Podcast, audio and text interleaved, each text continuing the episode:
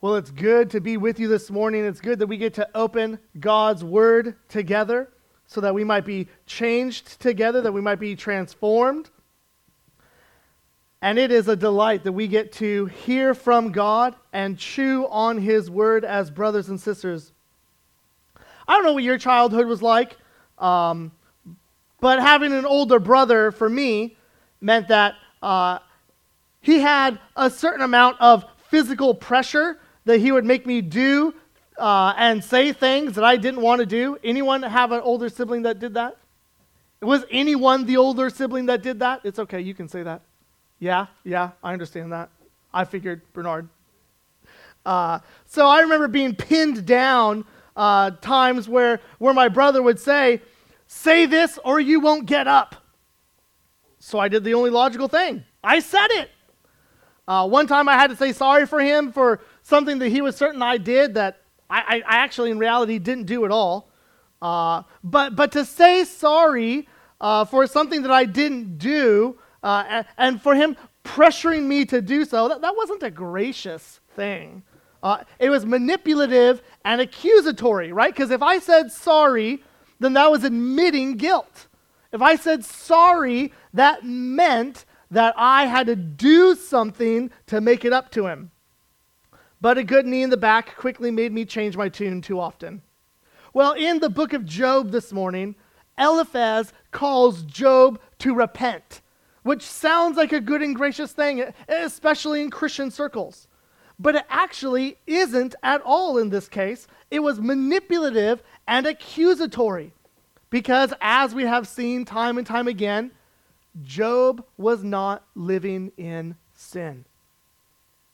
And so Job's friends pressure Job to accept their wisdom, but the reality is that Job didn't need their wisdom, Job needed God. And so the question for us this morning is will we be people who will look for the wrong thing in our suffering? Or will we find relief in the only true and only place of true rest and hope that is to be found in God? Let's see what those differences look like together. So, we've been in our Faith Under Fire series as we've been going through the book of Job, and, and we really are going through every single chapter. Where instead of taking 42 weeks to, to look at a really week after week, a depressing story and depressing conversation, we're trying to truncate it into nine weeks and so uh, we've been looking at this riches to rags life that Job has had. And, and while he's searching for answers and, and getting wisdom from his friends, we're in the third set of conversation that, that Job is having with his friends. The last conversation set, actually. And the last time we hear from his friends trying to understand and, and explain to Job why he's suffering. And remember, this isn't an academic paper that Job was writing. It was him trying to figure out why he was in so much pain, why there was so much anguish in his heart, what had happened for why his family died, why he lost his business, and lost everything that he thought was dear to him. Today, we get to see a glimpse of where Job needed to go, and we, we see ultimately where he does go, but we, we begin to open up where he needs to go in Job's chapter 22 through 31. We really are going to go through all of them. We're not going to read all, all uh, 10 of those chapters. Uh, they take quite a bit of time, but we will talk about them and why they're important for our lives. Uh, but let's look at our verse of the series that, that we are memorizing together so that it will help us understand the book of Job. Uh, you can see those on your screen. They're in, this, uh, they're in the front of the bulletin. But Job 19:25. Let's say that together. For I know that my Redeemer lives and at the last he will stand upon the earth. Let's pray for our time. Heavenly Father, would you use uh, Job and his suffering and uh, the words of his friends and, and then Job's reply? Will you use those, Father, for our understanding of you, for our trust in you? Would you use that to transform our hearts this morning, we ask. In Christ's name, amen. Well, I think it's hard to summarize 10 chapters in, in 10 words or less uh, because it's easy to think, what in the world do all of these things have to do with each other? And, and, where, what am I supposed to get out of a chapter with uh, a sermon with 10 chapters in it. Here's what I think that if you get nothing else out of this morning, here's what I want you to walk away with. Here, here's the author's big idea here comfort in suffering only comes when wisdom brings us to God instead of to human information. Okay? Comfort in suffering only comes when the wisdom that we get brings us to God instead of to more human information. And we're going to break that up in kind of three big chunks. Uh, let's look at verse chapters 22 through 24 together that, that I've, I've titled The Just and Justifier. So, this is the last cycle of conversations that Job has with his friends, and Eliphaz is, is first batter up, okay? He's in the batting lineup number one, and, and this time where, where he's had nuance and he's had some semblance of graciousness in his speech, he, he just throws that out the window. He's exhausted with Job. He's tired of saying the same thing to Job, so he just goes straight out and with full force and accusation towards Job. And so Eliphaz essentially says to Job, You are a terrible person. Everything that we think of that's terrible in our community, you are it, Job. Let me count the ways of how bad you are. And so in verse 6, he talks about how he exacts pledges from his brothers, how he strips them naked of their clothing. In verse 7, he does not give water to those who are dying of thirst. In verse 7, Job is accused of being withheld, withholding bread from the hungry. In verse 9, he sends away widows without hope. And it describes orphans as having been crushed by Job in verse 9. And so his summary in verse 10 is See, Job, that is why these terrible, terrible things are happening to you. Because God sees everything and he forgets nothing. And so if you walk the path of evil, then you too will die before your time, and the righteous will mock you for the rest of their days.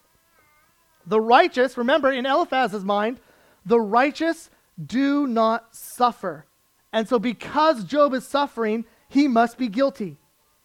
And so, in a last ditch effort, Eliphaz asks Job this really important question in verse 15. In chapter 22, he says this Will you keep to the old way that wicked men have trod? Uh, which is another way of saying, Job, why don't you repent instead of going down this path of wickedness? And so then verses 21 through 30 is this passionate plea for Job to repent. After all, repentance is needed when living in sin. We see that in verse 23. If you return to the Almighty, you will be built up. If you remove injustice far from your tents, then the Almighty will be your gold and your precious silver for when you will delight yourself in the Almighty. We, we see Eliphaz saying these are good and true things. Eliphaz basically says if you repent, Job, everything will go back to normal. Everything will be good again. Just remove injustice from your life, give ear to God's wisdom for instruction, delight yourself in the Almighty, pray to God, be humble, be innocent, and nothing bad will happen to you. You'll, you'll be delivered. Well, there's a lot of good in what Eliphaz is saying here. But what's wrong with his speech? Right? It's good for passionate pleas for repentance to regularly be in our lives. Eliphaz is right that evil is abundant. He's right that repentance is needed for sin. When someone repents, God forgives. He's right in that. So it might be good actually for us to, to before I go any further, to consider how good those words are for us in our context. Friends, if you are someone who is living in unrepentant sin, if you are walking against Jesus, will you turn away? We know the end of the road that, that sin leads to. We know the driveway it goes to, right? The end of wickedness is to be cut off from God for eternity. But like Eliphaz says, if, if we return to the Lord, we'll be built up. If we remove injustice from our lives, then God, if we make God more precious to us than gold or silver, if we delight in the Almighty, then when we pray to Him, He will hear us, He will save us, He will deliver even the one who is not innocent through Jesus, who has taken our penalty and put it upon Himself on the cross. Jesus died for our own wickedness so that we could have life through God in Christ. And so if you are in sin, friend, repent and trust in Jesus for the greatest confidence in this life of knowing safety with God for eternity. But Eliphaz isn't totally correct in his application of this. Remember, Job is an upright man. He still is not guilty of what he's being accused of. Job isn't living in sin. And so the advice for Job is actually unhelpful. But look at verse 2 of chapter 22 with me. Eliphaz opens up this conversation with Job and he says this Can man be profitable to God? So Eliphaz is saying that, that even if Job was innocent, God doesn't care because God doesn't need people, innocent or otherwise. Surely he who is wise is profitable to himself. He's saying God doesn't need Job. God is self sufficient. God doesn't need anyone. God isn't dependent on anyone because he's the creator of the universe. And he's right. God doesn't need relationships, but he does desire them, doesn't he? After all, God is our king, but there's no king without subjects. God is our shepherd, but you can't have sheep with, or you can't have a shepherd without sheep. God is our father, but you can't be a father without children. Right? God takes pleasure in us as his workmanship, as his creation. In fact, humanity, humanity is the pinnacle of God's creation. Above the skies, above the planets, above the seas, above the animals, humanity is the greatest part of God's creation. God has created people for his glory and for his pleasure. And it is pleasurable to God for our lives to trust him. It is pleasurable to God for us to be in relationship with him. And so if Job is a man who worships God only for what he gets out of God, well, then God's honor is actually defaced. Job's innocence will actually bring glory to God. Well, that's good for us to hear also, isn't it? That it matters whether we have a trusting relationship with God and continue to live in sin or not. Paul says that same statement. He says, Should we continue to sin so that grace may abound? He says, By no means. It matters to God's glory in how we live our lives. So then, Job's response to Eliphaz in chapters 23 and 24 pretty much summed up like this Job longs for the righteous to have their names cleared and then Job 24, he longs for the wicked to be punished by God. Because Job is certain that if he just had an audience with God, God would clear him of his name. But, but everywhere that Job goes, he can't find God. He's, he's like someone looking for where is Waldo in a book, but God just isn't to be found. Everywhere Job looks, God isn't there. And yet he is certain of his innocence. And Job's correct in chapters 23 and 24. God is, is, is big. He does whatever he pleases. He's not able to be stopped. In fact, in verse uh, 13 of chapter 23, Job says this But he is unchangeable, and who can turn him back? What he desires, he does. For he will complete what he appoints for me, and many such things are in his mind. Well, that's really insightful and helpful for us. Because in suffering, we often try to replace God Himself with answers. We feel comfort when we have the answers we seek, but, but comfort actually isn't found in knowledge. Comfort is found in God, who, as our call to worship said, is our refuge and our strength and our very present help in times of trouble. So Job has been asking why this and why that and, and why did this happen to me and why is this going on? But he's looking for comfort when he needs to ask for more of God. God is actually the only one we can cast our minds to for refuge and strength and help in trouble, whether we get the answers that we want or not. And so if we replace God with answers or knowledge, it doesn't actually make the pain hurt less.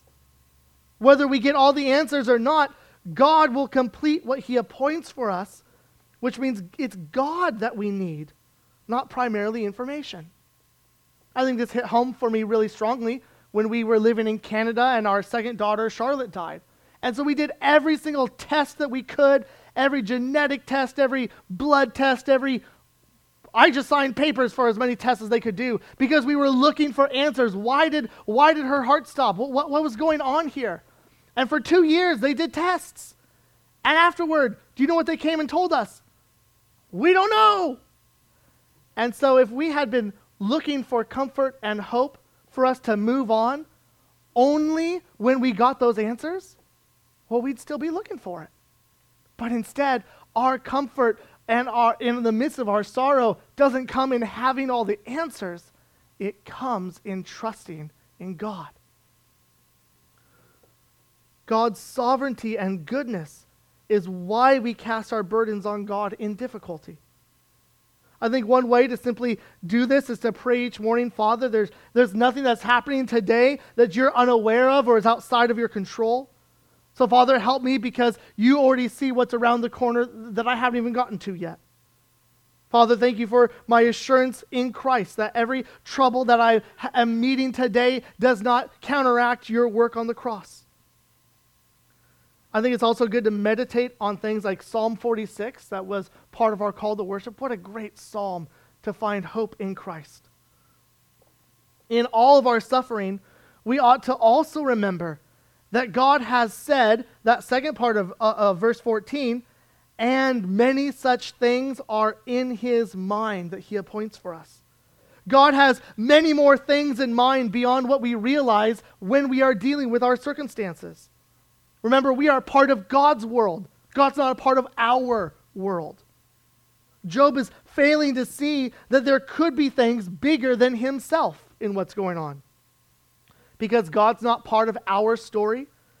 We are part of God's story. We are in God's world, we are in God's creation, and God's world exists due to God's will and God's power, not our own. And so when we realize that, it gives us an opportunity to see that there are things that could be happening in our lives that are way beyond us. That's the case with Job. And we know that God is sovereign over everything. And we because we know that God also has his plan set out for each of us, because we know that God is good, that in everything, even in times of difficulty and suffering that we experience, it's not necessarily due to sin, but it's way more about the purposes of God that's going on. Maybe what we're dealing with is actually for the sake of other people. That's also the case with Job. And so, friends, we should not discount God's wisdom simply because we do not know it. In Job 24, Job is upset because it seems like God doesn't keep regular office hours for judgment. Evil runs wild, he thinks, and, and God lets it just pass by. And so he says in verse 12, the soul of the wounded cries for help and yet God charges no one with wrong. That should weigh heavy on our hearts, shouldn't it?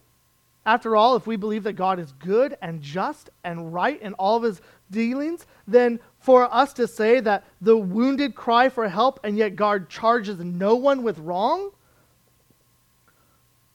it makes us wonder is God unjust? Is God trustworthy for justice to happen?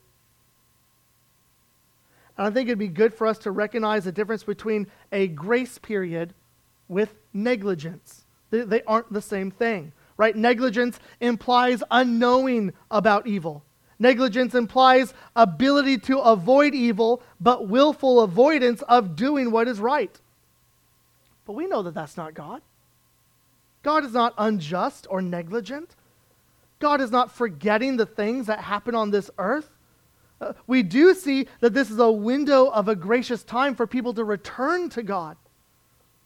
So if you are someone who has suffered great harm from someone else, if someone has hurt you in a horrific way, then hear me when I say that, that not only does Job understand how you're feeling, but we also know that God promises that that won't be the last word. We have already seen where Job affirms that God will one day make all things right. And so God is allowing a window of grace in order that more may come to faith in Jesus. And we have the promise that those who don't, There's a promise that in Christ's return, all evil will be finally vanquished and expelled, and God's people will be joined with God where evil has no place, but only mercy and joy in Jesus will be there.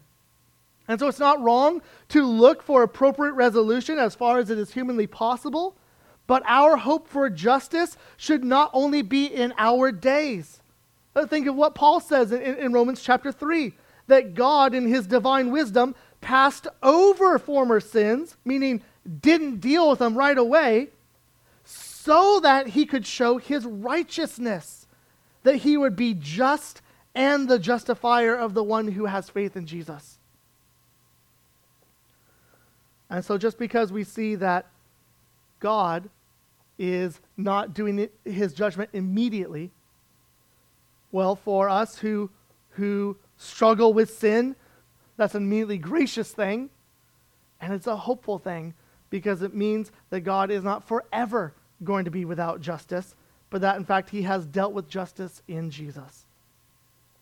At the beginning of the book of Job, Job was kind of put on trial, right? Satan accused Job that he, well, he made the accusation that, that if, if these bad things would happen to Job, then he would curse God and, and reject him. Uh, but we see that that hasn't happened. But what we do see is that now Job is trying to put God on trial, trying to understand God, why are you doing these things?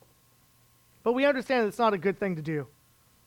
Uh, what Job is doing here is different than what we see in lament psalms, where, where we see in some of the, the psalmists writing, God, why are you so far from me? Uh, there's a difference between putting God on trial, like Job is doing here, and trying to understand what God is doing in the Psalms. So the lament Psalms are asking tough questions, but, but they're doing so in the context of worshiping and trusting God. Worship is not the context here with Job. Job is just looking for answers without actually needing God. And that matters because Jesus himself is described as someone who came to help the oppressed, he gave attention to the marginalized. And we know that when Jesus returns, he will separate the sheep from the goats, and, and part among the goats will be people who were oppressive and evil to others. And so God is not himself what he later condemns in others. What we find is that comfort in suffering only comes when wisdom brings us to God instead of to human information. Let's look at chapters 25 through 28, this wisdom from on high. Bildad brief, speaks briefly for the last time, and, and his point is the same thing that Eliphaz has made two times God is sovereign, God is pure, therefore, Job, you must be evil. that's basically what Bildad is saying again. Humans cannot be justified before God because, according to verse 4, they are but worms. How can someone little like a human be right before God and not wrong against God. Well, Bildad again is correct in principle, but wrong in applying it to Job. God is all powerful. Yes, human righteousness pales in comparison to the glory of our awesome God. But we also know that God is not punishing Job for some fault on Job's part. So Bildad misses the mark, and he's unhelpful to Job. And the Bible's clear people are not created as worms. People are created in God's image that gives people dignity and value that no animal on earth has. Humans reflect the divine glory like the moon reflects sunlight. The Bible's also clear that we as humanity have damaged our dignified status in our rebellion against God. And so, in fact, in Isaiah 41, you might recall, God does actually call Israel a worm. But we also see that two verses after that, God talks about redeeming them and keeping him them with him for eternity. And so God redeems Israel. He loves them enough to redeem them and gives them hope in a way that, that Bildad has none. none. Uh, God may say, Israel, you're a worm, but I love you. Bildad just says, Job, you're a worm, and I don't love you. So Job then, for the next six chapters, decides to reply. But what he does is he really just highlights God's wisdom being above what we can understand while still maintaining his innocence and, and wanting to have a face to face with God. And so in chapter 26, verse 5, uh, Job says, The dead tremble under the waters and their inhabitants. Sheol is naked before God, and Abaddon has no covering. He stretches out the north over the void and hangs the earth on nothing. And basically, what Job is saying is that God's sovereignty extends to the dead, to the realm of the dead, and the guardian of the dead. God maintains his created order in his wisdom and in his sovereignty. Uh, the problem with Job's friends' logic is that it can't save. It has no power to save because it has no victory over evil. Evil will only be defeated by a wisdom from God who is sovereign over even death. And so there's great wisdom in the depths of the earth and the heights of heaven. But Job says those are only the edges of the wisdom of God, not, not the center of it. Now, we, on this side of Jesus coming to earth, we know the wisdom and power of God in the cross of Jesus Christ, which is wiser and more powerful than all human wisdom and power. That is the only wisdom that saves. Human wisdom is not all bad. In fact, some of it's really good, but it just doesn't compare to the wisdom of God. And so Job begins to list out this amazing list of amazing human accomplishments that show intelligence and, and ingenuity in, in Job chapter 28.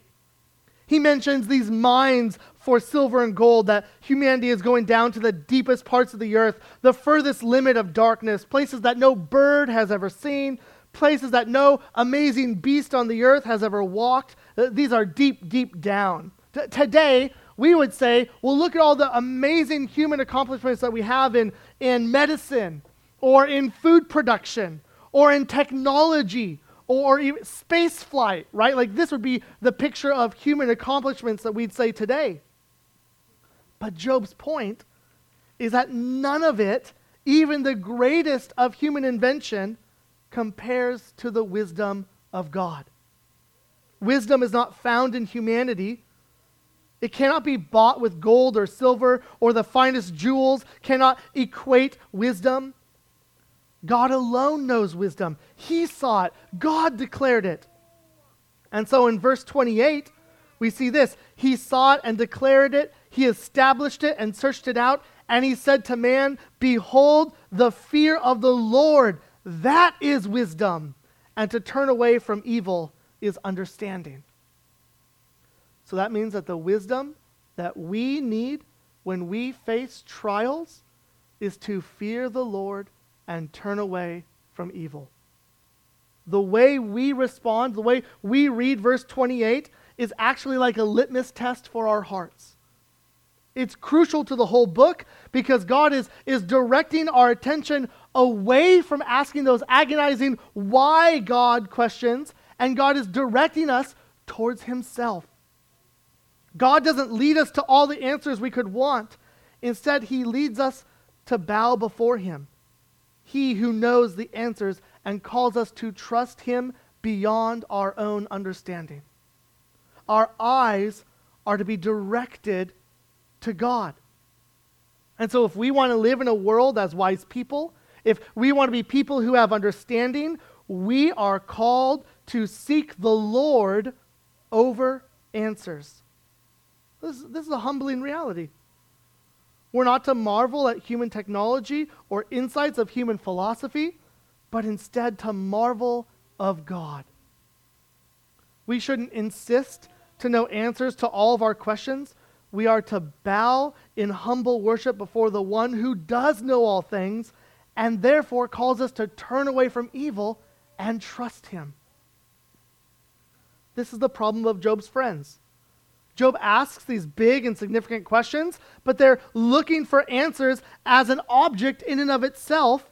And Job thinks that the answers that would bring peace, but in reality, he needs God over his answers. Job cannot understand the reasoning of, that God has, but Job, in his voice, is passionately longing to be with God, to have face to face with God. And so to fear God and to turn away from evil, that is where Job will ultimately find comfort. And so Job 28 28 gives us this affirmation that we do not need a secret of life. We need no mysterious spiritual law to take us to a deeper level spiritually. Because wisdom in the Bible is not a body of knowledge, it is a relationship. The wise have a dependent relationship with God. And so we are called, as Job was, to begin our lives of discipleship with the fear of the Lord and repentance from evil to continue to walk with God exactly how we started it. Wisdom is living out the truths of the gospel. Remember how Paul describes Jesus in Colossians 2? Christ, in whom are hidden all the treasures of wisdom and knowledge. Because Jesus, even more than Job, feared God and turned away from evil. And in his life and death and resurrection, the fundamental reality is that all the treasures of wisdom are to be found in Jesus. Wisdom comes in relationship with Jesus, then. And it is only in Jesus that we ultimately turn away from evil. It is only in Jesus where we find hope in all of our suffering. And that's essential for us as we study the book of Job. Because Job's friends looked for wisdom in their own abilities, where Job definitively embraces the fear of the Lord by submitting to him in Job 42. And so we're not simply meant to read the book of Job and think, oh, poor Job. No, we are to recognize our need to trust God beyond what we know, beyond what we can understand, so that we can fear the Lord and turn away from evil in our lives. So if we study the book of Job and conclude that we can live apart from God's word influencing all of who we are, I think we've missed the book of Job. If we, in our suffering, only look for answers instead of God to behold, we've missed the point of Job. If we walk away thinking that if we do good, God will reward us in this life, and if we suffer, it has to be because we've done evil, then we've missed the point of Job. But if we walk away from studying Job and know how Jesus has suffered undue punishment for our sakes and calls us to trust God in his wisdom that is beyond us, well, then I think we will have the book of Job.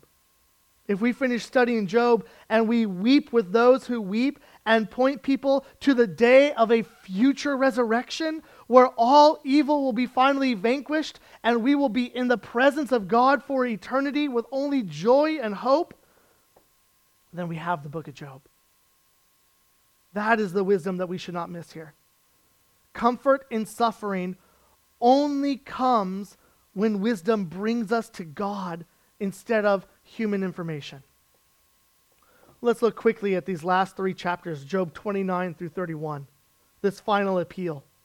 He makes his final defense, and in chapter 29, Job just longs for the good old days when everything was good. Okay? It was so good, he says in verse 4 I was in my prime. Uh, uh, my steps were washed in butter, he says. Some people think that's weird. I think it sounds kind of cool. He says, The rock poured out for me streams of oil. Boy, wouldn't that be nice? Uh, in verse 6, he, he talks about how the most important people would stop talking when he walked into the room. Princes would shut their mouths so they could listen to the wisdom that Job had. He says life was good.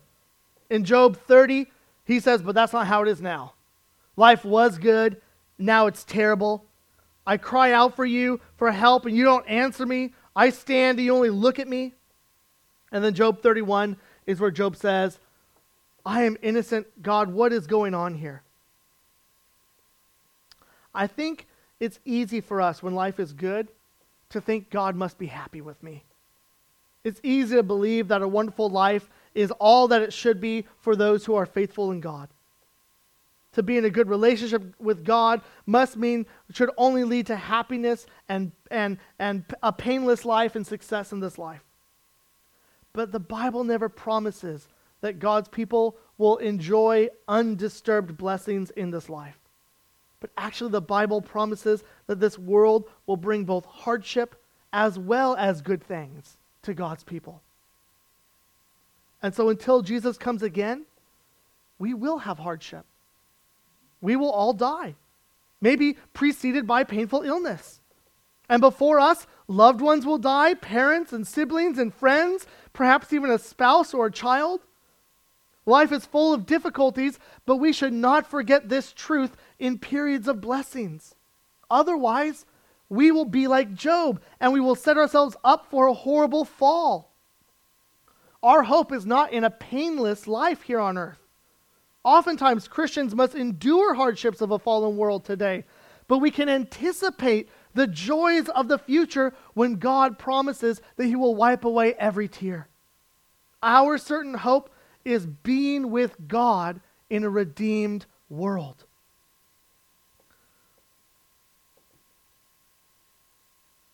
It's hard for Job, especially because he says in chapter 30 that when his neighbors were having a difficult time, he didn't laugh at them. He met with them with tears. He wept with those who wept. His soul grieved with those who had need. He embodied what it meant to be a good neighbor. He was better than State Farm. Job was the type of neighbor that everyone wants. But on his day of hoping for good, only evil came, and his songs that he puts on repeat are only songs of pain and sorrow and weeping. And he doesn't understand. And so he says, God, what have I done to deserve this? In chapter 31, he says, I haven't lusted, I haven't slept with a married woman, I have not missed mistreated my slaves. I haven't uh, mistreated the socially vulnerable. I haven't made gold my God. And so he says, I need to meet with you, God. Uh, this is Job's oath of his innocence. But he's no longer interested in hearing from his friends or lamenting his condition. He just wants resolution. The reality uh, that the innocent of suffering cannot be resolved by a dramatic declaration, even though Job tries to do so. And so the final words of chapter 31 are the words of Job are ended.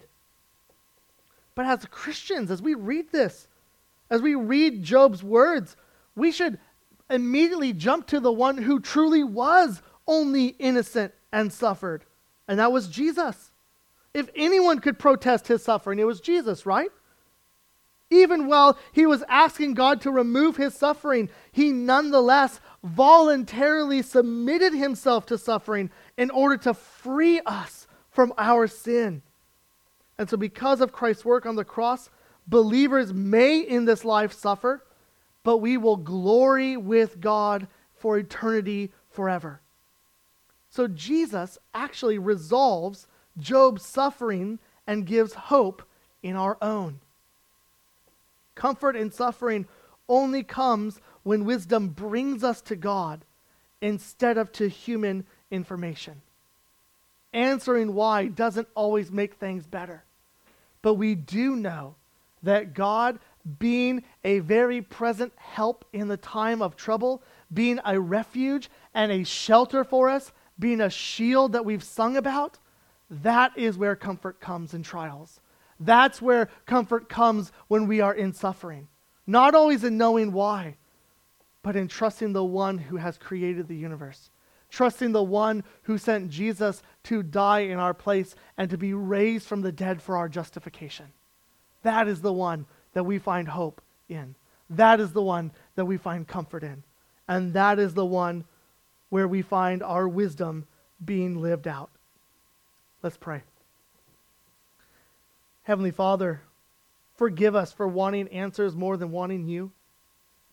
Forgive us for trying to give answers more than even pointing people to your sufficiency.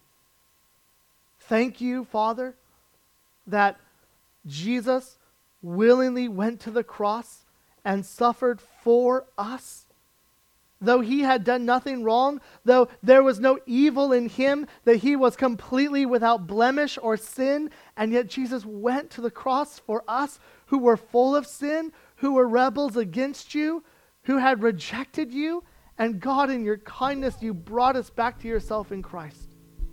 So thank you for your wisdom. Thank you for your mercy.